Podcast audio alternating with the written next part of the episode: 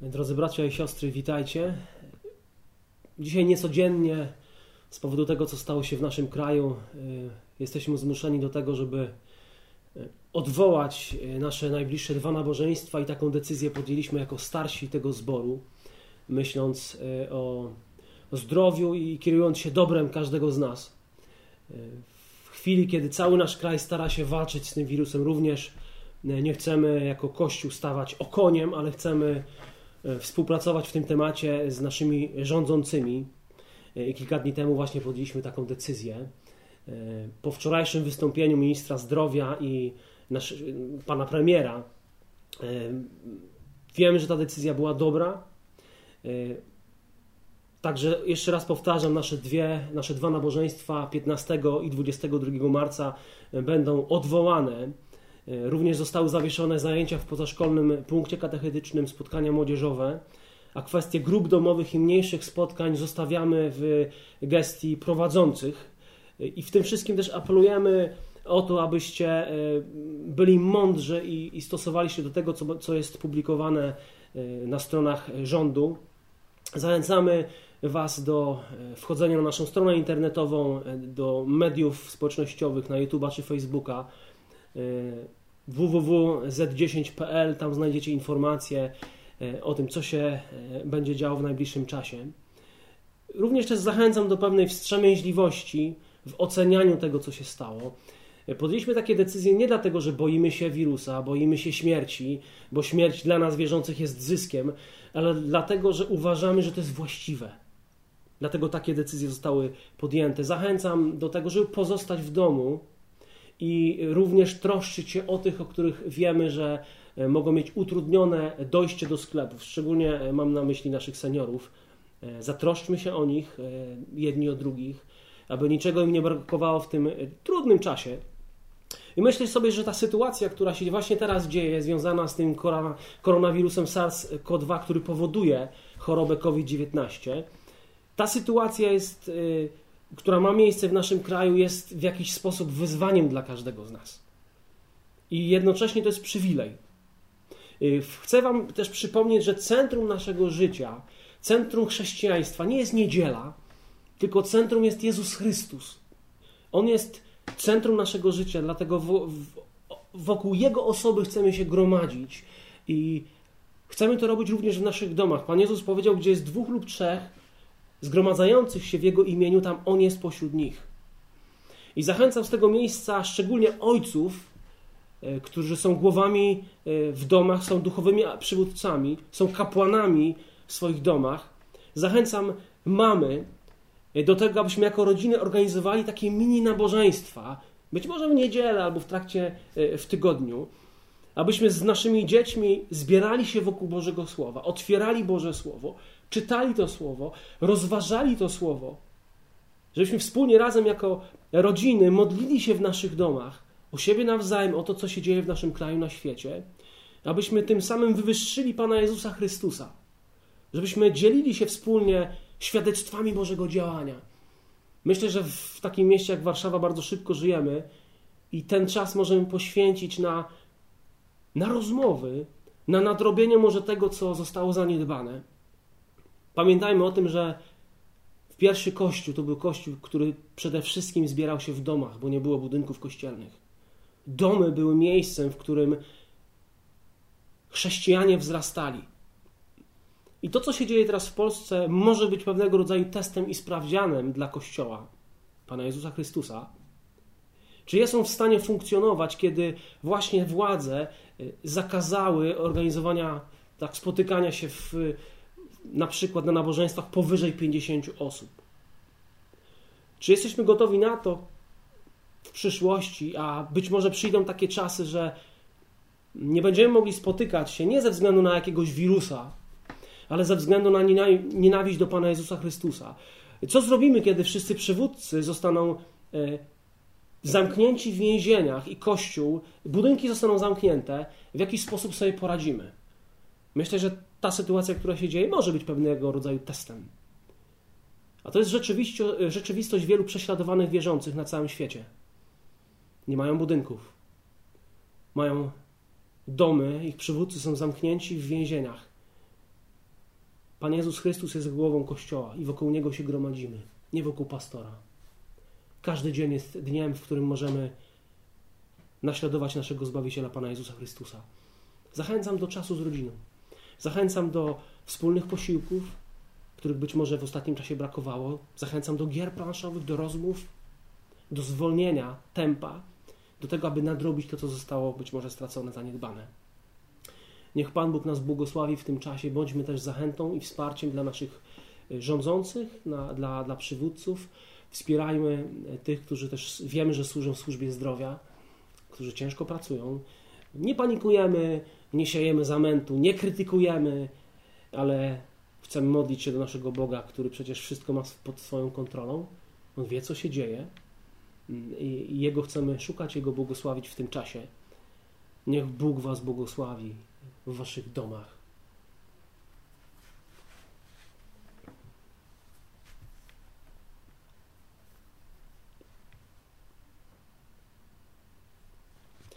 Pozwólcie, że, że pomodlę się i, i, chciałbym podzielić się e, z Wami Bożym Słowem, Słowem, które Pan Bóg e, położył na moim sercu.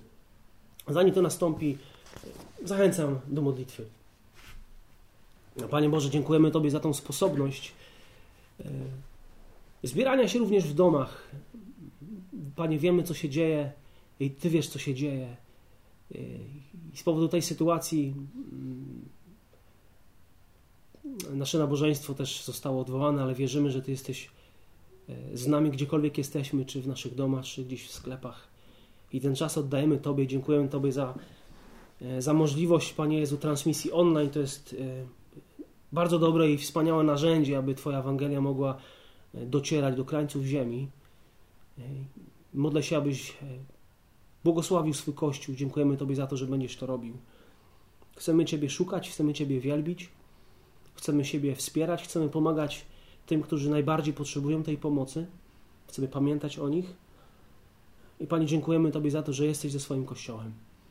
Dziękujemy Tobie za to, że możemy otwierać Twoje słowo, że mamy swobodny dostęp do tego słowa, że możemy je czytać, studiować, możemy je słuchać. I modlę się, abyś dzisiaj, teraz błogosławił e, nasze serca, błogosławił serca tych, którzy będą słuchali tego poselstwa. Panie, chcemy być Tobie posłuszni, chcemy żyć w zgodzie z tym, co Twoje słowo mówi, dlatego ten czas oddajemy Tobie.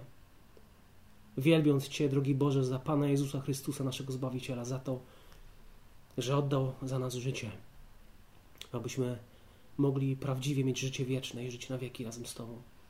Ojcze, dziękujemy Tobie za ten czas i modlimy się o, o rządzących, modlimy się o osoby w służbie zdrowia, które ciężko pracują. Modlę się o mądrość dla nich i modlę się, Panie, żebyś e, powstrzymał to, co się dzieje w naszym kraju, w innych krajach. Chcemy się też modlić w tym wszystkim o Twoją wolę, Panie. Twoje ścieżki się dzieją e, i kiedy Ty otwierasz pewne drzwi, to nikt nie zamknie. E, nasze życie, naszą przyszłość, nasz Kościół powierzamy Tobie, bo Ty jesteś tym, który najwspanialej najlepiej dba o nas. Niech Tobie będzie chwała. Amen. Dzisiaj chciałbym zwrócić Waszą uwagę na jedną osobę, jednego apostoła, a mianowicie na osobę Judasza. Judasz i kluczowe lekcje dla Ciebie to jest temat, y, temat mojego rozważania, mojego kazania. Judasz Iskariota, nazywany zdrajcą, Judaszem synem Szymona, pochodził prawdopodobnie z Skariotów Judei jako jedyny z apostołów y, był poza Galileą, pochodził mm, z Judei. Niektórzy uczeni sugerują, że był członkiem pewnej sekty zelotów, sekty gorliwców, których nazywano sykariuszami, którzy mieli, byli nazywani tak, tak zwanymi sztyletowymi zabójcami. Krótkie sztylety nazywano po łacinie sika, dlatego sykariusze. To była pewna żydowsk, było żydowskie ugrupowanie polityczno-religijne, które w czasach Palestyny walczyło z Rzymianami i również z Żydami, którzy współpracowali z Rzymianami. To byli gorliwcy, fanatycy, entuzjaści wyzwolenia e, się spod potęgi Rzymu. Kiedy patrzymy na apostołów, między innymi na Judasza, z pewnością ci chłopcy mieli marzenia, kiedy kiedy byli w swoich domach, kiedy uczyli się, to każdy z nich marzył o tym, że pewnego dnia wybiorą jakiegoś rabiego i będą w jego otoczeniu uczyć się zakonu. Ale z tego, co wiemy, ci ludzie usłyszeli pewnego dnia od swoich rabinów, od swoich nauczycieli: Jesteś całkiem dobry, całkiem dobrze sobie radzić, ale nie jesteś najlepszy, a więc nie mogę cię rekomendować ciebie dalej w twojej edukacji. Wracaj do domu, twój ojciec jest rybakiem, zostań rybakiem. Inny z tych uczniów również podobne słowa e, usłyszał, że nie jest zbyt dobry, wracaj do swego ojca, który jest stolarzem, zostań stolarzem. I prawdopodobnie każdy z tych, z tych apostołów kiedyś, w, kiedy byli młodymi chłopcami, usłyszeli, że nie są zbyt dobrzy, aby być w otoczeniu jakiegoś dobrego rabina. I rozczarowani wracali do swoich domów i mówili: Mamo, no niestety nie udało się. I pewnego dnia niezwykły mistrz i nauczyciel Jezus Chrystus zaczął powoływać ich jeden po drugim. Kiedy Pan Jezus zaczął publiczną służbę, młodzi, również starsi gromadzili się wokół Niego, byli nazywani Jego uczniami. I Pan Jezus swoją osobą przyciągał do siebie swoim nauczaniem.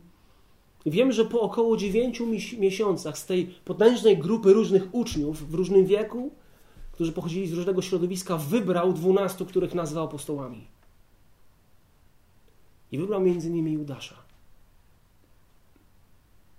I tak rozpoczęła się podróż Judasza i jedenastu apostołów z Jezusem.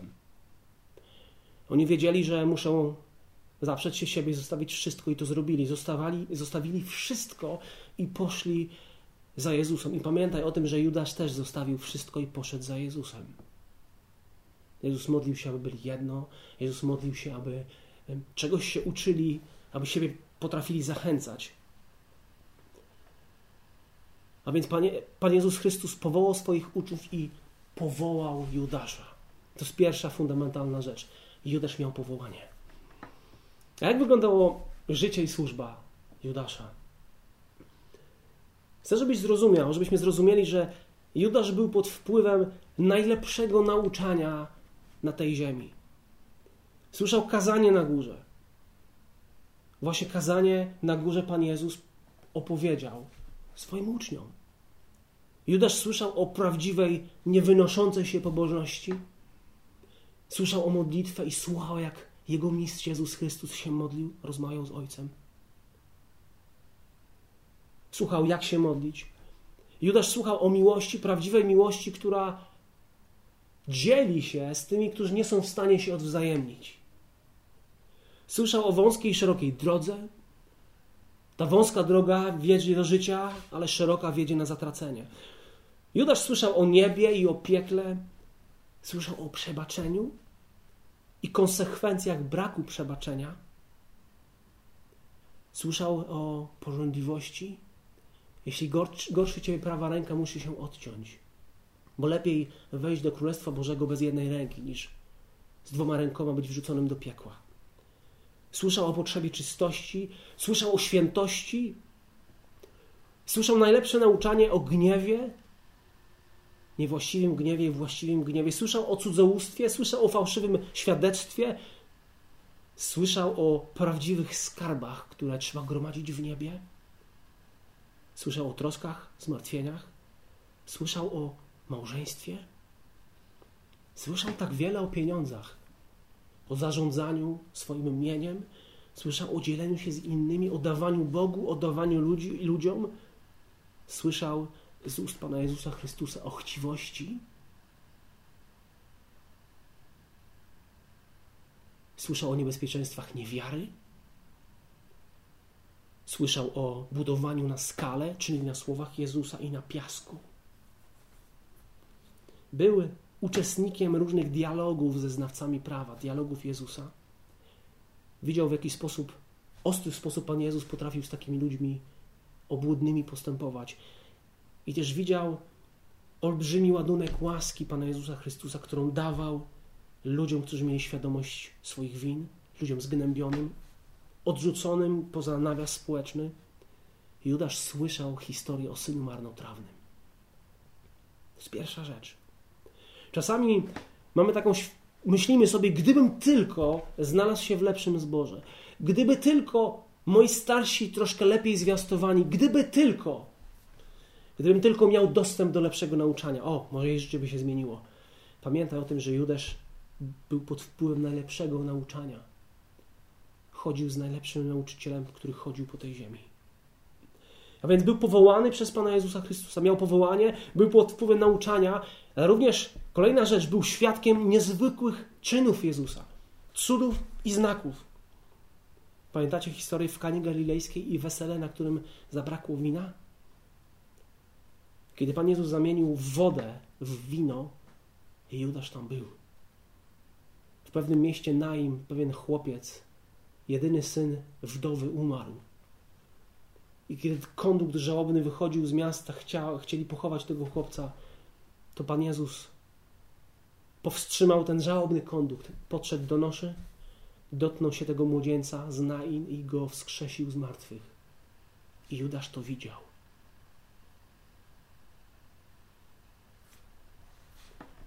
Był w sytuacji, kiedy opętany w krainie Gadarańczyków przybiegł krzycząc do Jezusa. Widział, jak Pan Jezus uwalnia tego człowieka od legionu demonów. Widział, jak świnie wpadają do wody. Judasz to wszystko widział. Widział, jak Pan Jezus chodził po wodzie. On widział, jak Piotr z wiarą szedł do Jezusa po wodzie, widział jak Piotr zaczął tonąć i widział jak Pan Jezus razem z Piotrem wsiadali do łodzi. On to wszystko widział. Widział jak Pan Jezus potrafił kilkoma chlebami i rybami nakarmić pięć tysięcy mężów, cztery tysiące mężów. Był w łodzi, kiedy uczniowie byli na wodzie i wybuchła burza. Widział jak Pan Jezus spał, a potem wstał i zgromił fale, zgromił morze, zgromił wiatr i nastała wielka cisza. Tego wszystkiego doświadczył Judasz. Widział, jak Pan Jezus podchodził do ślepego od urodzenia i go uzdrowił. Widział, jak głusi odzyskiwali słuch. Widział opętanych, którzy byli uwalniani. Widział chromego, który był przy sadawce Betesda. Nie chodził i kiedy Pan Jezus go dotknął, kiedy Pan Jezus zaczął z nim rozmawiać, odzyskał zdrowie. Widział, jak Jezus dotykał trędowatych. Widział, jak wskrzesił swojego przyjaciela Łazarza, który od czterech dni był w grobie, jego ciało już śmierdziało. Widział, jak on wychodzi z groby owiązany bandażami i różnym materiałem. On to wszystko widział.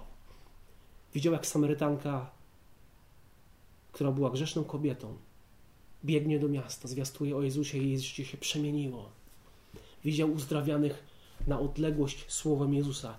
Judasz to wszystko widział i tego doświadczył. Czasami możesz sobie pomyśleć, gdybym tylko doświadczył jakiegoś cudu, gdybym tylko mógł zobaczyć coś niezwykłego, moje życie by się zmieniło. Pamiętaj o tym, że Judasz był świadkiem niezwykłych czynów Jezusa. Ale to nie wszystko. Kolejna rzecz, on był zaangażowany w niezwykłą służbę i obdarzony darami. Od samego początku został skarbnikiem dwunastu Jezusa. I z tego powodu miał zaszczytne, pewne uprzywilejowane miejsce, pewną pozycję wśród dwunastu. Wskazuje na to fakt, że podczas osta ostatniej wieczerzy był bardzo blisko Jezusa. To świadczyło o tym, że ma dobrą pozycję. I na samym początku Otrzymał moc i władzę nad demonami i moc uzdrawiania, podobnie jak 11 apostołów. Pan Jezus powołał ich do głoszenia Ewangelii. W Ewangelii Mateusza, 10 rozdziale czytamy, a idąc, głoście wieść, przybliżyło się Królestwo Niebios, chorych uzdrawiajcie, umarłych wskrzeszajcie, trędowatych oczyszczajcie, demony wyganiajcie, darmo wzięliście, darmo dawajcie. Pan Jezus go powołał i on był od samego początku zaangażowany w służbę razem z Jezusem. Służył Chrystusowi i służył innym. Słyszał o tym, że kto chce być wielki, niech będzie sługą. Uczył się służyć. Wiedział, że Chrystus nie przyszedł, aby mu służono, lecz aby służyć. I widział swego mistrza w akcji i sam mu pomagał. Idąc dalej, widzimy, że Judasz miał najlepsze warunki, najlepsze środowisko do duchowego wzrostu. Judasz chodził z Bogiem. Judasz chodził z Bożym Synem 3,5 roku. Z tym, który był prawdą, z tym, który był światłością, z tym, który był dla człowieka ukojeniem. Judasz podążał codziennie za Jezusem Chrystusem, najwspanialszym i najcudowniejszym wzorem, jaki kiedykolwiek chodził po tej ziemi, wzorem i przykładem. A jednak przez cały czas w sercu Judasza rozwijał się ukryty wirus, o wiele gorszy niż koronawirus COVID-19. W jego sercu rozwijał się grzech. Zakorzeniał się i rozwijał bunt i tak naprawdę niechęć do Jezusa. I można myśleć sobie, gdybym tylko miał lepsze warunki do duchowego rozwoju, gdybym tylko. Judasz miał, Judasz miał to wszystko, a jednak, a jednak odrzucił Jezusa. Colin Smith, pisząc o Judaszu, napisał takie słowa. Posłuchajcie. Ludzkie serce jest poza zrozumieniem. Księga Jeremiasza 17:9 mówi: Podstępne jest serce bardziej niż wszystko inne i zepsute. Któż może je poznać? Jest coś niepojętego w przypadku osoby, która porzuca wiarę, jaką wcześniej wyznawała. Jest trudno zrozumieć, jak na przykład młoda osoba wychowywana przez pobożnych rodziców w środowisku zdrowego kościoła, uczona prawd pisma od młodzieńczego wieku i ugruntowana w apologetyce, może odejść od Jezusa.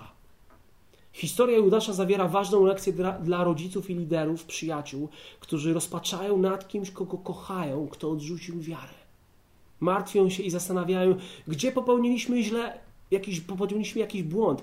Co więcej mogliśmy zrobić? Czy zawiedliśmy w naszym nauczaniu?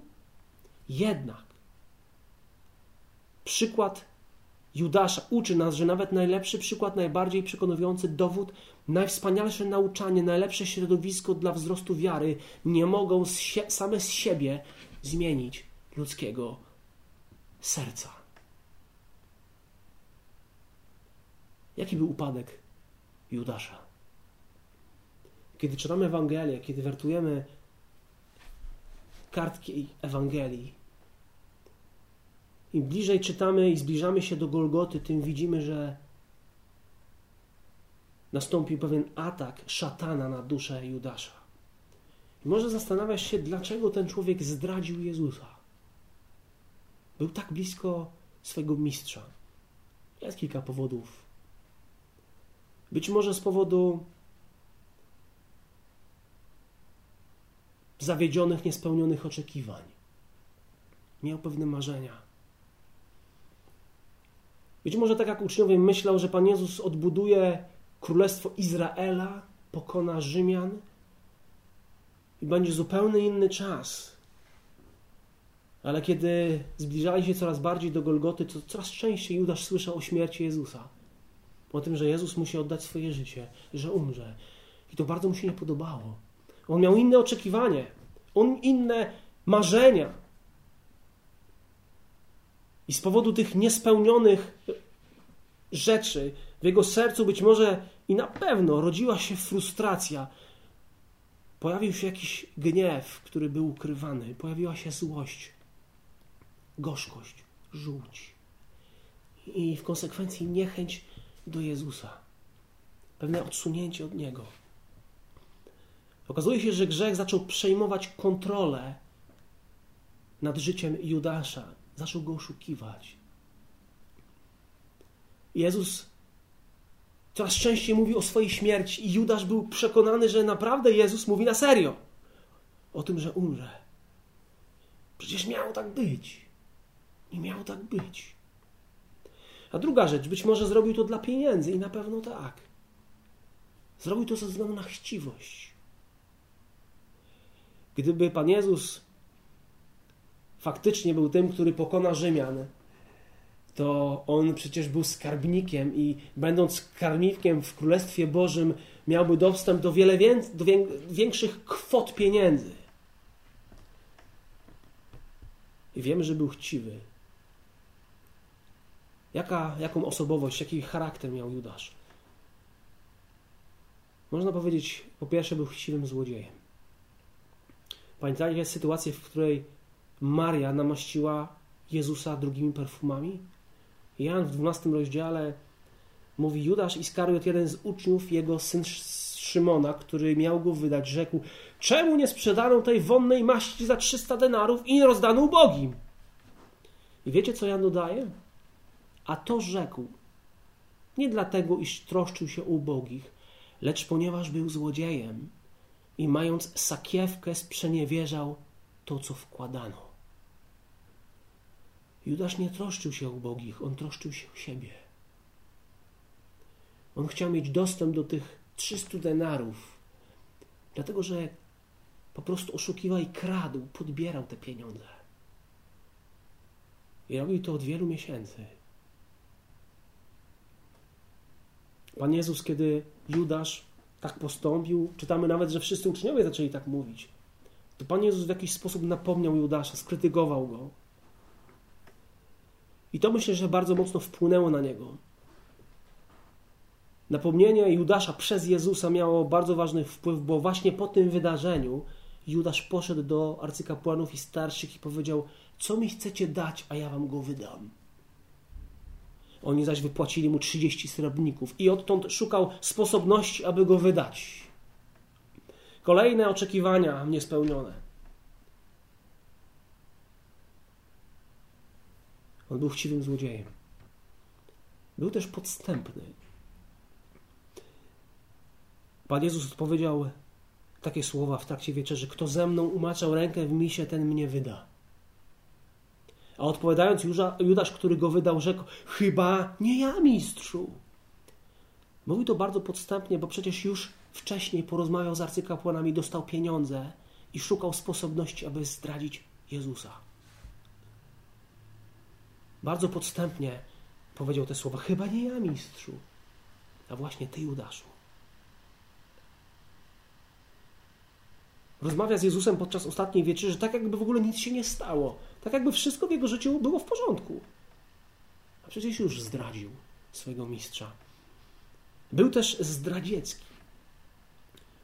Czytamy w Mateusza 26 rozdziale, gdy on jeszcze mówił, Oto nadszedł Judasz, jeden z dwunastoma, a wraz z nim liczny tłum z mieczami, kijami od arcykapłanów i od starszych ludu. A ten, który go wydał, dał im znak, mówiąc: Ten, którego pocałuje, jest nim, bierzcie. I zaraz przystąpił do Jezusa i rzekł: Bądź pozdrowiony, mistrzu. I pocałował go. A Jezus rzekł do niego: Przyjacielu, po co przychodzisz? Wtedy podeszli bliżej, rzucili się na Jezusa i pochwycili go. Judasz zdradził Jezusa pocałunkiem. I kiedy wracamy do ostatniej wieczerzy, w tej górnej izbie znajdował się czternasty nieproszony gość. Diabeł. Szatan. W Ewangelii Jana 13 rozdziale, w drugim wersecie czytamy takie słowa 13 rozdziale, drugim wersecie, a podczas wieczerzy, zobaczcie co się stało, gdy diabeł wzbudził w sercu Judasza, syna Szymona Iskarioty, zamysł wydania go. Słowo włożył, diabeł włożył w serce Judasza. Dosłownie spodziane wrzucił, wzbudził albo wrzucił w to serce. To mi się kojarzy z tym ognistym pociskiem, o którym mówi Paweł w, w swoim liście do Efezjan, 6 rozdziale, 16 wersecie. Taki płonący pocisk trafił w serce Judasza. To jest ten czas, aby wydać Jezusa. Pojawiła się taka pokusa. Ale Judasz nie miał zaufania do Boga, do Jezusa, nie miał tarczy wiary. I uległ tej pokusie. I wiesz, co był ostrzegany przez Jezusa? W Ewangelii Jana szóstym rozdziale czytamy o tym, że Pan Jezus nazwał Judasza diabłem. Czytamy takie słowo, Panie, do kogo pójdziemy? Ty masz słowa żywota wiecznego. Myśmy uwierzyli i poznali, że Ty jesteś Chrystusem, Synem Boga żywego. A Jezus odpowiedział im, czy nie dwunastu was wybrałem, ale jeden z was jest diabłem. I Judasz słyszał te słowa Jezusa. Mógł pokutować, ale tego nie zrobił. W Ewangelii Mateusza 26 rozdziale Czytamy takie słowa i bardzo zasmucili się, zasmuceni poczęli mówić do niego jeden po drugim: Chyba nie ja, panie, chyba ja ci nie wydam. A on odpowiedział: Odpowiadając, rzekł: Kto ze mną umaczał rękę w misie, ten nie wyda. Syn człowieczy wprawdzie odchodzi, jak o niej napisano, ale biada człowiekowi, przez którego syn człowieczy będzie wydany. Lepiej by mu było, gdyby się ów człowiek nie urodził. To było bardzo ważne, bardzo konkretne ostrzeżenie, z którym Judasz nic nie zrobił. I w Ewangelii Jana 13 rozdziale, w 21 wersecie czytamy po tych słowach, kiedy umył nogi uczniom. Jezus wstrząśnięty do głębi oświadczył, mówiąc zaprawdę, zaprawdę powiadam wam, jeden z was mnie wyda. Judasz nie zareagował. W 27 wersecie 13 rozdziału Ewangelii Jana czytamy o strasznej rzeczy. A zaraz potem wszedł w niego szatan. Rzekł więc do niego Jezus: Czyń zaraz, czyń szybko, co masz czynić.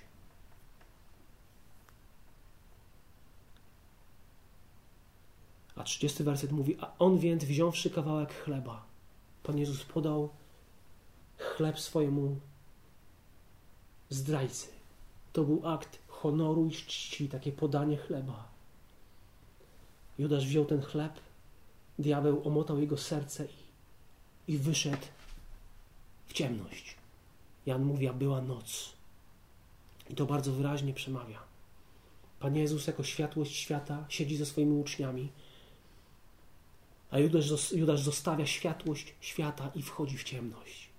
Była noc. Kiedy patrzę, e, kiedy czytam o Judaszu, kiedy patrzę na jego, rozważam jego osobę, to przypomina mi się historia z pierwszej księgi Mojżeszowej, historia Kaina i Abla. Czytamy o tym w czwartym rozdziale, piątym i dziewiątym, od piątego do dziewiątego wersetu, a Pan wejrzał na Abla i na jego ofiarę, ale na Kaina, na jego ofiarę nie wejrzał. Kain miał jakieś oczekiwania, które nie zostały spełnione. Wtedy Kain rozgniewał się bardzo i zasępiło się jego oblicze i rzekł Pan do Kaina, czemu się gniewasz? I czemu zasępiło się twoje oblicze? Wszak byłoby pogodne, gdybyś czynił dobrze, a jeśli nie będziesz czynił dobrze, u drzwi czyha grzech, kusi cię, lecz ty masz nad nim panować. I czytamy, że potem Kain zaprosił swego brata na pole i tam go zabił. U drzwi serca Judasza czyhał grzech. I on nie był w stanie nad nim zapanować, i w konsekwencji to grzech zapanował nad życiem Judasza. Jaki był koniec życia Judasza? Czytaliśmy wcześniej, mówiłem o tym, że był chciwy, podstępny, zdradziecki, ale pod koniec jego ży życia czytamy o tym, że był skruszony i żałował. W jakiś sposób chciał nawet naprawić swój zły uczynek. W Ewangelii Mateusza, 27 wersecie na początku tego rozdziału czytamy wtedy Judasz, który go zdradził, widząc, że został, że Pan Jezus został skazany, żałował tego. Zwrócił 30 srebrników arcykapłanom oraz starszym i rzekł: Zgrzeszyłem, gdyż wydałem krew niewinną, a oni rzekli: Cóż nam do tego? Ty patrz swego. Wtedy rzucił srebrniki do świątyni, oddalił się, poszedł i powiesił się. W dziejach apostolskich jest powiedziane, że upadł, ta lina się zerwała i wyleci, spadł i wyleciały wszystkie wnętrzności jego. To jest koniec, tak wygląda koniec Judasza. On chciał naprawić zły uczynek, ale to nie było już możliwe. Poszedł za daleko. Z żalu, z nadmiaru tego żalu, z poczucia winy odebrał sobie życie miał wyrzutu sumienia. Czytamy o tym, że te pieniądze zostały użyte po to, aby kupić pole e, na cmentarz dla cudzoziemców, nazwane polem krwi, Akeldama. Judasz nie, nie miał Bożej skruchy, nie miał Bożego żalu. Boże Słowo mówi, że smutek Boży sprawia upamiętanie, ale smutek światowy, cielesny sprawia śmierć. I ta śmierć przyszła do życia Judasza. Czego możemy się uczyć z tej lekcji? o Judaszu. To jest tragiczna postać. Chociaż sam Bóg nauczał i mówił do Judasza, jego serce pozostało twarde i nie było posłuszne Jezusowi. Nie słuchał słów Jezusa. Chociaż Judasz widział cuda i znaki, jego serce było nieprzemienione przez to, czego doświadczył. Chociaż był zaangażowany w służbę Bogu, ta służba nie powstrzymała go przed trwaniem w grzechu, przed zdradą, przed niewiarą. Serce Judasza nie zostało przemienione. Nie pozwolił na to. Nie oddał, nie poddał się Zbawicielowi, nie oddał Zbawicielowi swojego życia. Chociaż miał najlepsze środowisko do duchowego wzrostu, odrzucił Boga. Chociaż mógł w pokucie zwrócić się do Jezusa, popełnił samobójstwo zjedzony przez żal, wyrzuty sumienia. On szukał realizacji siebie i szukał własnej chwały. Judasz stracił czujność i grzech zaczął władać jego życiem. Nie mów, gdybym tylko mógł, gdybym tylko miał, gdybym tylko słuchał lepszego nauczania, gdybym tylko był w lepszym kościele. To wszystko miał Judasz. To, co najlepsze. Jeżeli nie wykorzystajesz tego, co masz dzisiaj, jeżeli nie rabisz sobie w kwestiach finansów, nawet jeśli dostaniesz więcej, nie będzie kwestia finansów prowadzona dobrze w Twoim życiu. Jeżeli dzisiaj nie korzystasz najlepiej z tego, co masz, to nawet jak będziesz miał więcej, nie będziesz lepiej korzystał. Jeżeli dzisiaj nie wykorzystujesz cennego czasu na Boże rzeczy, Boże sprawy, to nawet jeśli będziesz miał tego czasu więcej, nie będziesz tego robił, nie będziesz tego robiła. Colin Smith, pisząc o Judaszu, wspominałem już o nim. E, posłuchajcie, co napisał. Usiadł za stołem naszego Pana, będąc świadomym grzechów, których nie chciał wyznać. I szatan wszedł jeszcze głębiej w jego życie. Niewyznane grzechy zawsze otwierają drzwi dla mocy szatana. Szatan nie osiąga punktu zaczepienia w życiu ludzi, którzy chodzą w światłości z Jezusem. On tylko zdobywa wejście, gdy otworzymy drzwi. Jak zauważa Klaus Schindler, szatan nie może zbliżyć się do duszy, jeśli ta dusza nie zwróci się wcześniej do niego. Lekcje i prawdy, o których, które możemy brać do swojego życia. Nie wszyscy, którzy twierdzą, że naśladują Jezusa, są wiernymi naśladowcami Jezusa i są wiernymi celom Jezusa. Przecież nie każdy, kto mówi do mnie, Panie, Panie, wejdzie do królestwa. Panie, przecież wielu powie Jezusowi, Panie, w Twoim imieniu robiliśmy tyle rzeczy. Wygnaliśmy demony, uzdrawiliśmy. A Jezus im odpowie, nigdy Was nie znałem. Nie pielęgnuj zła w swoim życiu. Uważaj na ukryte, niewyznane i nieporzucone grzechy. Rozpraw się z najmniejszą ciemnością w swoim życiu. Pamiętaj, że można tak bardzo zapędzić się w, w czynieniu zła, że powrót będzie wręcz niemożliwy. Upadek nigdy nie dzieje się po prostu tak. W jednej chwili. To jest pewnego rodzaju proces. Albo idziesz za Jezusem Chrystusem i chcesz żyć w świętości, albo żyj dla siebie i dla grzechu. Jakikolwiek kompromis podążaniu za Jezusem odpada. Nie można słuchać jednocześnie Boga i mamony i żyć dla Boga i dla mamony.